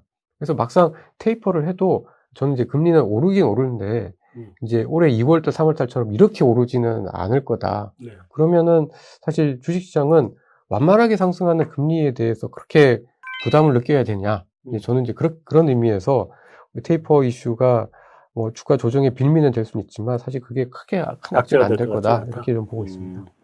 또 이런 근거는 어때요? 사실은 올 초에 지금 금리가 굉장히 빠르게 반응했잖아요. 물가 상승이나 네. 이런 것 때문에 반응을 했고, 그다음에 테이퍼나 뭐 이런 거, 그다음에 옐런 의장 발언 뭐 이런 걸로 해가지고 지금 하여튼 어떻게든 뭐 그다음에 3월 물가 3월 4월인가요? 물가 상승률까지 네.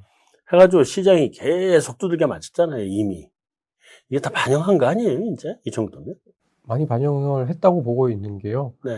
2013년 5월 뭐 본부장님 더 잘 아시겠지만 그때는 사실 예상 못 해가지고 네. 금리가 이렇게 가만히 있었는데 갑자기 연준 의장이 나타나서 얘기를 해버렸으니까. 그때 정말 아 이러다 정말 세상 망하는 거 아닐까라는 공포가 들었었는데 지금은 네.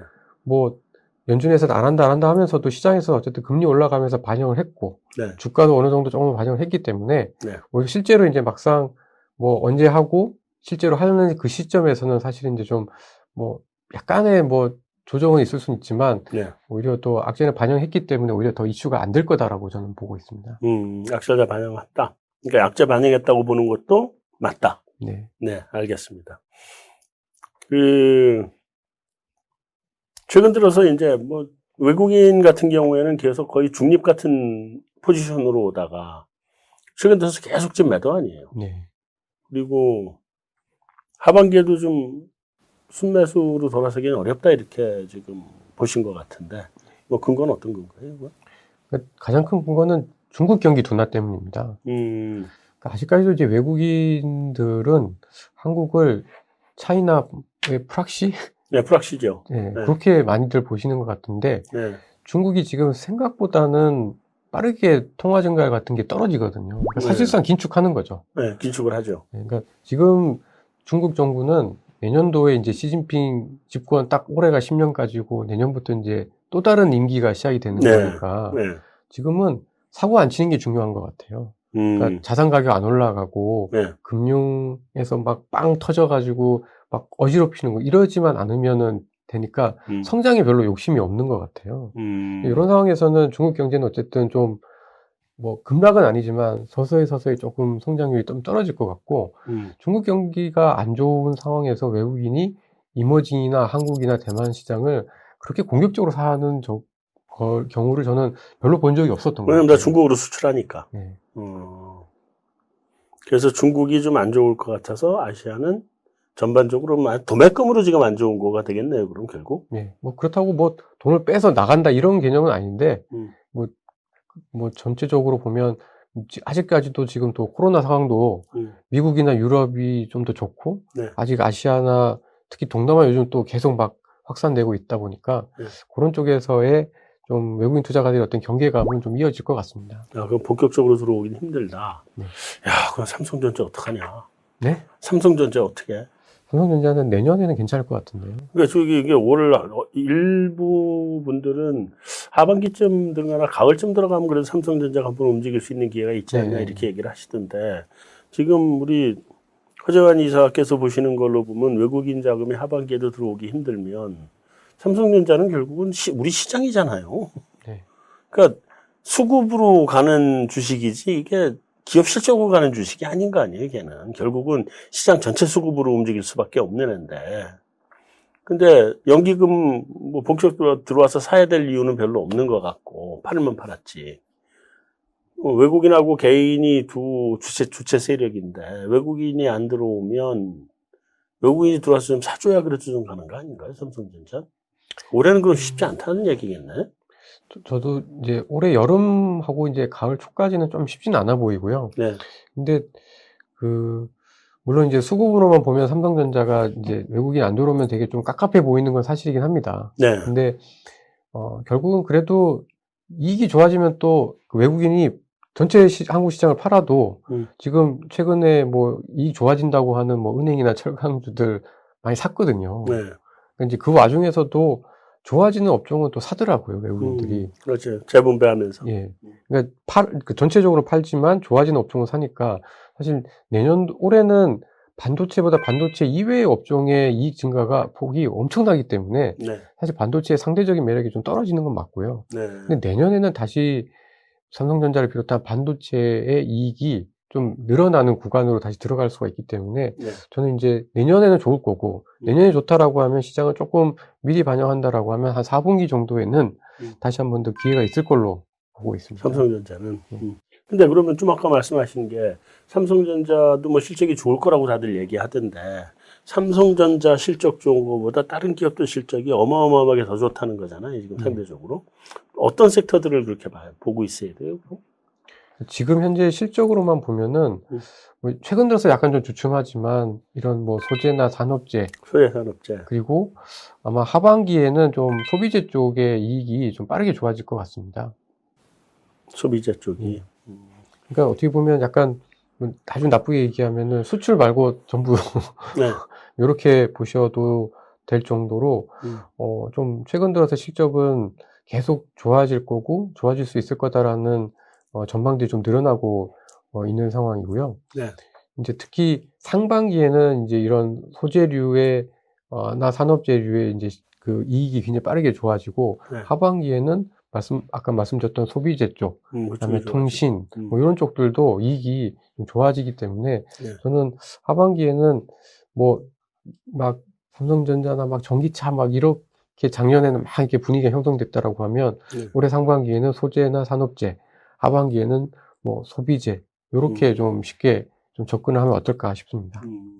그 소재 산업재 쪽에 대해서는 뭐, 뭐, 물론 우리 사람들이 얘기하는 흠슬라 얘는 좀 빼고 네. 뭐, 그 소재 산업재를 놓고 보면 이게 이제 피크아웃이다 아니다에 대한 논란이 굉장히 많잖아요.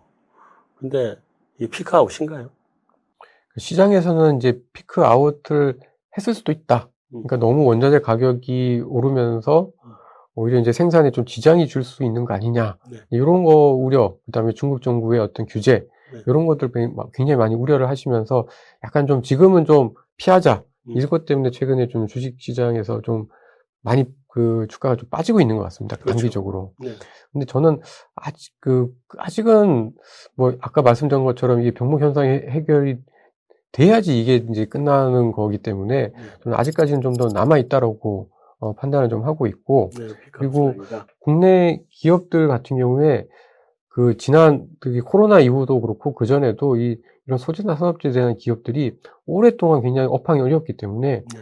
이제는 일정 부분의 가격의 하락에도 이익의 어떤 마진이나 이런 게 크게 흔들리지 않을 정도. 그러니까 뭐 전혀 영향을 안 받지는 않겠지만 꽤 네. 견딜 만한 정도의 체질 구- 구조나 개선이나 이런 것들이 좀 되었기 때문에 네. 예전하고는 좀 다를 걸로 저는 좀 예전하고 좀. 다르게 봐야 된다. 음, 알겠습니다. 이거 이외에 국내 증시에서는 좀 숨겨진 뭐 우리가 좀 주목해봐야 될 뭐, 뭐 호재 아니면 모멘텀이 될 수 있는 거, 뭐 트리거가 될 수 있는 거 이런 건 뭐 좀 다른 건 없나요? 사실 좀 아직은 기대하기 어렵긴 한데 네, 이제 MSCI에서 이제 저희가 이머징에서 선진국으로 혹시라도 가게 되면 네, 그때는 대형주들의 수급은 굉장히 좀 좋아질 수가 있기 때문에 좀 네. 아직 근데 이제 아직은 이제 좀 가능성은 그렇게 높지는 않아 보이고요. 안 높지 않죠. 네. 이게 MSCI가 우리 집어넣어도 되는데 안 집어넣는 거는 우리 지수가 좀 자기네들이 뭐 상품 만드는 거에 대해서 우리가 허락을 안 해서 그렇다는 얘기가 전에 비슷한 얘기를 들었었는데 여전히 똑같은 문제인가요? 그런 것도 있고 예를 들면 또 환율 관련해 가지고도 네. 이렇게 그, 원, 그 환율 관련해 가지고도 소위 말하는 이제 좀 쇼트를 할 수 있는 여러 가지 장치 네네네. 이런 것들이 저희가 좀 규제가 좀 까다로운 것 같아요. 까다롭죠. 네. 그러다 보니까 이제 그런 규제와 관련된 문제에서 계속 이제 좀그 MSCI, MSCI랑 이제 갈등이 있다 보니까 음. 이제 좀 사실 저희 한국 경제 기업들의 수준이나 경제 수준으로 보면 사실 선진국으로 이미 갔어야 되는데 그죠. 우리보다 못한 애들이 다 그 안에 들어있는데. 그러니까 좀 그런 거 보면 약간 좀 아이러니한 것 같습니다. 음, 일본까지도 사실은 그런 부분 문제도 있고 해서 힘들다. 저도 힘들게 보고 있긴 합니다만. 하여튼 그래도 MSCI 혹시라도 들어가게 되면 좋긴 좋겠습니다. 자, 그, 좀, 좀 전 세계를 글로벌을 이렇게 놓고 보면 지금까지 올 상반기 지금 미국이 경기 회복을 네. 쭉 끌고 오고 있는 거 아니에요? 하반기도 그럴 텐데. 그 유럽은 아직은 좀 힘을 못 내고 있고 중국은 좀 좋아지는가 보다 했는데 지금 약간 음. 틀어지는 분위기고 그 유럽 뭐 이- 인도는 지금 코로나 때문에 또 꼼짝 못 하고 있고 근데 하반기로 가면 얘들이 이 경기 회복 추세에 다들 조인해서 들어오고 온다고 봐야 네, 되겠죠? 올 걸로 보고 있습니다. 네. 그래서 하반기에는 저는 이제 미국이 아닌 쪽도 좀 뭐 주가 측면에서도 그렇고 경기 측면에서도 좀 좋아지지 않을까라고 좀 보여지고요. 네. 저는 좀 그 이머징 시장이 지금 코로나나 뭐 백신의 어떤 접종률 수준에서 워낙 차이가 선진국의 차이가 많이 나니까 네. 되게 좀 관심들이 없는데 음. 의외로 어, 올해 하반기에 또 좀 살아나는 시장 중에 음. 뭐 이머징 시장 중에는 좀 살아나는 시장이 좀 있지 않을까 싶고요. 네. 아까 말씀하셨던 그런 인도 같은 시장은 네. 인도가 사실 코로나만 재확산이 안 됐으면 계속 기업들의 이익이 엄청 좋아지고 있었거든요. 그렇죠. 그리고 미중 갈등 이후에 사실 생산 기지로서의 여- 역할이 굉장히 좀 커져서 커져가 가고 있었고 예, 저는 좀 인도 같은 시장, 베트남 같은 시장은 음. 좀 굉장히 좀그 포텐셜이 있다 이렇게 좀 전망을 하고 있습니다. 네. 자, 그리고 마지막으로 이제 그러면 그 미국 이외의 다른 나라들도 힘을 내기 시작하면 달러화는 좀 약세가 지속 된다고 봐야 되나요? 예, 근데 저는 달러가 약한데 음. 그 사실 올해 상반기의 달러 약세는 달러가 유로화에 대해서 약한 거지 네. 다른 통화에 대비해서 그렇게 약하진 않았거든요. 네. 근데 이제 하반기에는 그런 게 조금 퍼지긴 할 텐데 오히려 그 근데 이제 달러 약세 폭이 막 그렇게 클 것 같지는 않습니다. 음, 약세는 약세인데 폭이 크진 않다. 네. 어떤 분들은 지금 달러 지수가 90 아래로 내려와 있잖아요. 그죠? 네. 어떤 분들은 여기서 뭐 1, 20%더 빠진다고 보는 사람들도 있던데. 이제 미국의 경기 회복이나 어떤 미국의 그 어, 회복 그러니까 이제 두 가지인 거죠. 미국 이외의 다른 지역들이 너무 경기가 빨리 좋아질 거다라고 보시면 그렇게 하나 볼 수 있을 것 같고 네. 또 하나는 이게 어, 돈 풀어도 미국 경제가 안 되는 경우를 생각을 하면은 네. 또 달러를 약하, 약하게 볼 수가 있는데 첫 번째로 보통 얘기를 하시던데. 네, 근데 저는 그, 저- 그 정도는 아닐 것 같습니다. 다른 나라 경제 회복 속도가 미국을 왕- 엄청 따라잡아서 달러가 약세가 가는 경우까지는 아닐 것 같다. 네. 약세는 약 지속되지만 심한 약세는 아니다. 네, 완만한 약세로 보고 있습니다. 음. 알겠습니다. 지수, 저기 달러 지수 단으로 어디까지 보는지 물어보는 건 실례인가요? 저 86 정도 보고 있습니다. 86? 네. 오, 알겠습니다. 달러가 86이다 그러면 원하는 1100이 깨지는 살- 상황. 살짝 깨지는 수준인 거죠. 네, 그 정도 수준. 1100한 80원? 음, 1080원. 그러면 그때 가서 달러를 사야 되겠네. 네, 아니, 전 달러 어, 안 빠질 것, 그러니까 구조적으로 달러 괜찮은 것 같은데. 구조적으로 괜찮은 것 같아요. 네. 어, 알겠습니다. 자, 여기까지 3부 마치고 4부로 넘어가겠습니다. 돈이 되는 경제 공부, 머니 클래스 시작하겠습니다. 4부입니다. 자, 이제 구체적으로 들어가서 우리가 좀 주목해야 될 섹터는 어딘가, 어, 어디가 앞으로 유효한가, 이런 것들을 좀 봐야 될 텐데요. 음, 좀 단기적으로는 뭐 지금 좋은 거, 또 하반기에 좋을 거, 이런 것도 좀 한번 얘기를 해보고요. 어, 조금 좀 장기적인 관점에서도 한번 어떤 섹터가 유효할지 한번 얘기를 해보겠습니다. 자, 먼저 코로나19 터지고 지금 주도, 그래도 작년에는 주도, 주도주라고 하는 걸 우리가 얘기할 거는 아니긴 하지만 전부 다 올랐으니까. 그래서 작년에도 뭐 주도 업종들이 있었던 거죠? 아, 그럼요. 그러니까 제가 이렇게 보니까 코로나 직후, 네. 그 다음에 이제 화이자 백신이 개발이 됐던 이제 11월 음. 그 직- 직전까지 구간에서는 제일 시가총액 비중이 확 늘어난 게 네.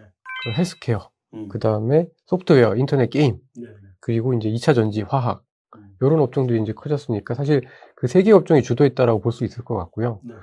그 다음에는 어, 그 이후에 이제 올해 1월 초까지는 뭐 반도체, 그 다음에 LG전자 같은 가전, 가자. 그 다음에 자동차 네. 요세 개의 업종이 시가총액 비중이 제일 많이 늘어났습니다. 네, 네. 근데 이제 어, 올해 2월달 이후에 이제 미국 금리가 좀 빠르게 올라가면서부터는 네. 시장의 색깔이 완전히 바뀌어가지고 네. 그 다음부터 이제 철강, 은행, 운송 이제 이런 업종들의 그 시가총액 비중이 확. 늘어났거든요.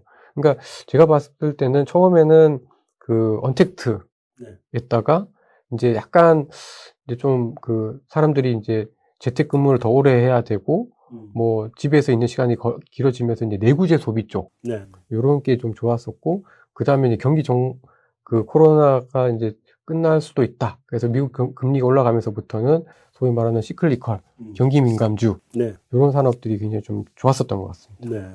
근데 이제 그 이제 경기 민감주도 좀 이제 주춤하고 네. 많이 빠지고 있고 그리고 이제는 벌써 소비재가 뭐 움직이기 시작하고 뭐 이런 상황으로 지금 가고 있는데 예, 전문가들이 뭐 현재 구간을 2003년 하반기 테이퍼링 들어가기 시작하는 단계 이렇게 얘기를 하는데 2013년이 지금 보면은 유럽 재정 위기가 사실은 끝나는 시기잖아요. 11년 재정 위기가 가가지고 쭉 끝나서 한 2013년 정도부터 그 경기가 이제 다시 살아나는 모멘텀을 갖기 시작했던 것 같은데 그러면 지금 현재로서는 이 시클리컬 업종이 좀 오다가 네. 좀 주춤하고 이제 소비재 쪽으로 이제 넘- 넘어가기 시작하고 이러고 있는데 이- 이쪽이 앞으로 계속 이 계속 갈 수 있는 것들인가요? 좀 장기적으로 놓고 볼 때? 어, 단기적으로는 지금 약간 그 앞- 앞서도 잠깐 말씀드린 것처럼 원자재 가격이 너무 빨리 올라가니까 이게 네. 오히려 생산이나 경기에 좀 부담이 될 수 있는 거 아니냐. 네. 그러면서 이제 중국의 어떤 규제도 나오고 이런 이러면서 뭐 철강이니 뭐 이런, 업종들이 좀 힘들어지고 있는 건 사실인데요. 네. 근데 철강 업종만 그렇지 사실 뭐 H&M 같은 운송 업종은 괜찮고 여전하잖아요. 어, 한강, 항공 같은 것들도 물론 소비에 대한 기대감이 있긴 하지만 괜찮거든요. 네. 여전히 힘은 어, 경기와 민감한 업종들에 여전히 있다라고 좀 보고 있고요. 네, 힘은 여전히 그쪽이다. 그러니까 지금 당장 어떤 그 정부의 규제, 그다음에 너무 원자재 가격이 따르, 상승에 따른 부작용들 때문에 네. 좀 쉬는 거지 음. 이게 저는 끝났다라고 보여지지는 않고 있고요. 그리고 기본적으로 이런 사이클이 끝나려면 금리가 이제 완전히 좀, 그, 좀 하락 추세로 가야 된다. 아니면은 금리가 더 이상 못 올라야 된다라는 전제가 있어야 되는데, 피크를 치셨을 때. 네. 근데 뭐, 그렇, 그 정도의 지금 금, 금 리가 생각했던 것보다 좀 최근 들어서 좀 천천히 오르는 거지, 음. 아직은 저는 상승 추세가 유효하다고 보고 있기 때문에, 음. 아직은 경기 민감 섹터, 시클리컬 업종들은 여전히 좀 그 기회가 있다라고 보고 있습니다. 아, 그러니까 금리는 이제 올라가서기 시작한 초기지 이게 금리가 다 끝나고 꺾이는 구간까지 온 건 아니니까 아직은 여유가 있다. 네, 알겠습니다. 그럼 뭐 가치주가 다 그쪽인데 소비주는 뭐 이제부터는 소비주도 계속 간다고 봐야 되죠. 물론 최근 들어서 약간 관심들이 있으니까 좀 또 올라왔잖아요. 예, 근데 저는 좀 그 지속될 가능성이 좀 있다라고 보고 있는 게요. 네. 그뭐 미국이나 한국의 이제 뭐 물가 지수의 그 세부항목들 이렇게 끊어서 이렇게 보니까 네. 지금 굉장히 빠르게 올라오고 있는 섹터, 그러니까 물가가 이제 회복되고 있는 섹- 그 산업이 그런 소비재들입니다. 네. 어, 미국 같은 경우에는 그 항공, 호텔 이런 거의 물가가 되게 빠르게 올라오고 있고요. 네. 한국 같은 경우에도 보시면 뭐 그 이제 비행기표 문-. 문화 문- 문화 여행 이런 상품들이 물가가 굉장히 빠르게 올라오고 있습니다. 네. 그래서 이런 걸 보면은 확실히 지금은 주가도 좀 반영을 하고 있습니다만은 음. 이게 뭐, 뭐 전, 전체적으로 지금까지는 약간 뭐 untact나 이런 쪽으로 이렇게 쏠려 있었다라는 게 좀 약간 다시 역전되는 올해는 contact인 이제 그런 컨셉으로 시장이 좀 움직이고 있고 그래서 소비재 쪽은 여전히 좀 그 주가가 올랐어도 여전히 좀 좋을 가능성이 좀 높고요. 특히 뭐 비, 화장품류, 그다음에 의류 쪽, 음. 그다음에 하다못해 통신요금 네. 이런 것들이 지난 2년 동안 계속 가격이 떨어졌거나 아니면 네. 못 올랐기 때문에 조금만 소- 수요가 좋아지면은 가격을 올리면서 매출이 함께 늘어날 수 있는 국면이 될 걸로 좀 판단을 하고 있습니다. 네. 그 미국 인프라 산업하고 친환경 반도체 이런 쪽은 어떻게 연결이 되는 거예요? 근데 그, 그 아까 말씀드렸던 시크릿컬한 산업들 중에 한 부류가 네. 소재 산업재 산업이잖아요. 네네. 근데 어, 사실 소재 산업재는 전통 인프라 산업인데 네. 이 미국의 인프라 투자 계획이 저는 되게 좀 두 가지 측면에서 되게 독특하다라고 보고 있는데 하나는 네. 이게 규모가 적지가 않거든요. 네, 규모가 크죠. GDP 대비 한 10% 정도 규모고 네. 또 기간도 8년짜리잖아요. 네. 연간으로 치면은 GDP 대비 한 1.5% 정도 규모인데 이게 어쨌든 되게 길게 간다. 네. 그리고 어, 또 하나는 그동안의 소재나 산업재, 원자재 관련한 이런 산업들은 다 중국에 대한 의존도가 굉장히 좀 컸었는데 네. 이제는 중국의 이런 원자재와 관련된 산업들이 환경 문제 때문에 네. 예전만큼 막 많이 쟁겨놨다가 뭐 사이클 끝나면 막 가격이 폭락하고 이러지 않는다는 거죠. 이제는 중국도 생산을 어느 정도 줄여가면서 음. 그러니까 할 만큼만 생산해 가면서 하기 때문에 원자재나 이런 소재 산업들의 가격 경쟁력이 음. 급격히 무너질 위험이 굉장히 많이 줄어들었다고 보고 있습니다. 네. 네. 그래서 친환경 그리고 반도체 이런 그 미국의 어떤 인프라와 관련된 산업들이 음. 조- 그 정책의 힘을 받을수록 음. 저는 뭐 한국의 소재나 산업재와 관- 관련된 산업들도 뭐 미국이 좋아지는 것만큼 한국이 똑같이 좋아지지 못하겠지만 음. 그래도 방향 자체는 음. 어, 함께 갈 수 있을 걸로 어, 좀 전망을 하고 그 있습니다. 반도체나 이런 것도 이번에 그런 쪽에 굉장히 많이 들어가 있는 모양이죠. 그 금액 자체로만 보면 500억 달러긴 한데요. 네. 뭐 500억 달러면은 뭐 크다면 크고 적으면 적다라고 큰볼수 돈은 있, 아니잖아요. 예, 큰 그런데 이게 주는 상징적인 의미가 있는 거죠. 음. 그러니까 오히려 이제 시장에서는 네. 너무 이게 정부가 많이 미국 정부가 깔아주면 뭐 인텔도 엄청 대규모 투자하고 TSMC도 투자하고 이러면 오히려 공급 과잉이 되는 거 아니야 이런 것들을 걱정을 저는 사실 그게 걱정이에요. 예, 걱정이긴 한데 네. 뭐 어쨌든 그 저변 자체가 넓어지는 거니까요. 아, 저변이 넓어지는 거니까. 네, 그런 관점에서. 네. 잘 알겠습니다. 자, 다음에 이제 굉장히 어려운 이슈인데. 개미가 옛날에 개미 투자자들 다 중소형주만 하다가 작년부터 대형주야 하고 대형주 바람이 불어버린 거잖아요. 그래서 요즘 이제 저도 어디 가서 얘기하게 되면 아, 중소형주 골치 아프니까 하지 마시고 대형주만 하세요 이런 얘기 하는데 이, 더 이사님은 지금 중소형주에 관심을 계속 갖자 지금 말씀을 하시는 것 같은데 그 이유가 뭐예요? 그리고 종목을 찍어주시면 더 좋겠지만 종목이 아니라 그러면 sector까지는 원래 종목은 얘기 못하게 돼 있죠. 네, 저희 컴플 이슈가 있기 네. 때문에 네. 쉽진 않고요. 그 중소형주 관심 갖자라는 이야기는 지수가 제가 제 전망이 뭐 늘 맞는 것도 아니고 많이 틀리지만 네. 코스피 3,400이면 사실 upside가 그렇게 크게 오를 건 없는 거잖아요. 그렇죠. 근데 이제 오히려 지수가 이렇게 재미없을 때는 중소형주들은 또 나름 굉장히 좀 활발한 움직임을 보일 때가 꽤 많습니다. 지수의 부담이 없으니까. 네. 음. 그리고 전반적으로 이렇게 한국 수출이 좋을 때는 대형주들이 좋고요. 네.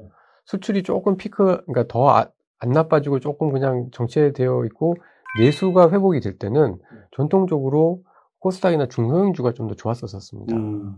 그래서 이제 저는 상반기는 수출, 대형주가 좋았다라고 하면 하반기는 약간 좀 넘어가지 않겠느냐. 네. 네, 뭐 그런 관점이고요. 네. 그리고 또 하나는 이제 내년에 대선이 있잖아요. 네.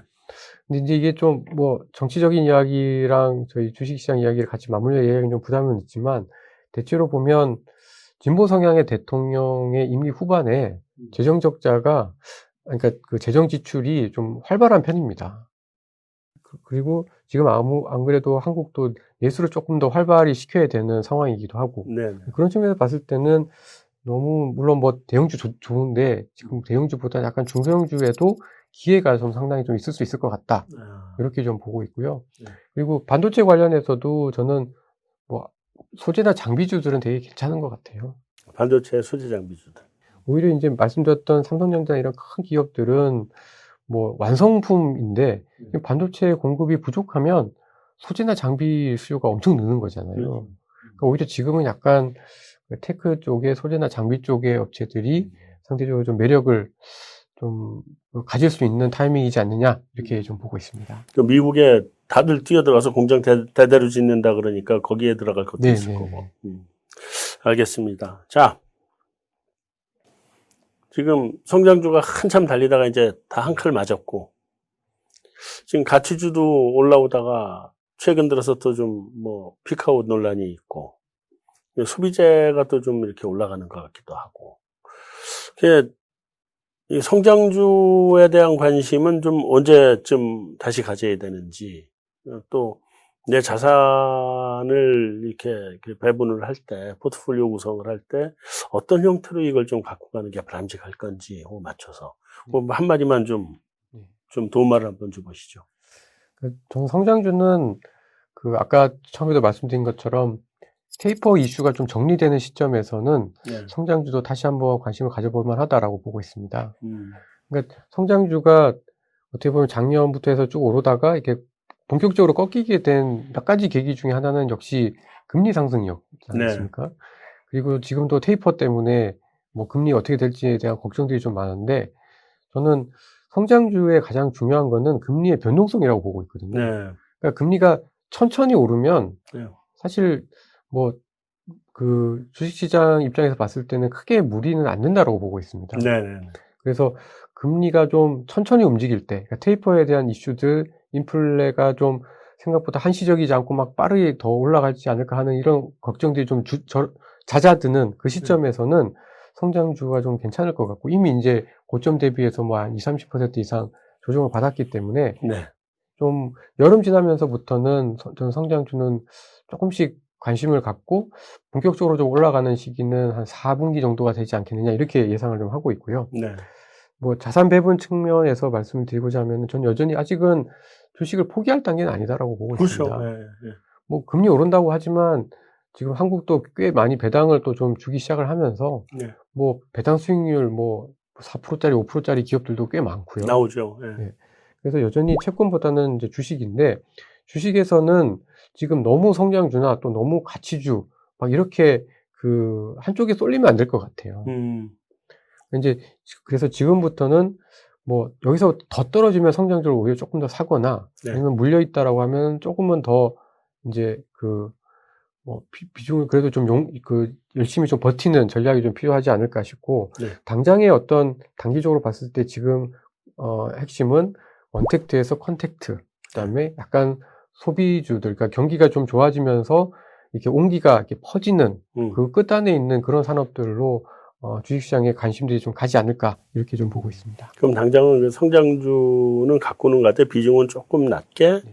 그다음에 뭐 가치 소비주 이쪽은 비중이 약간 높게, 뭐 이런 정도로 갖고 가면 그 좋다는 말씀으로 네, 네, 알아들으면 되나요? 네, 그렇습니다. 네, 알겠습니다.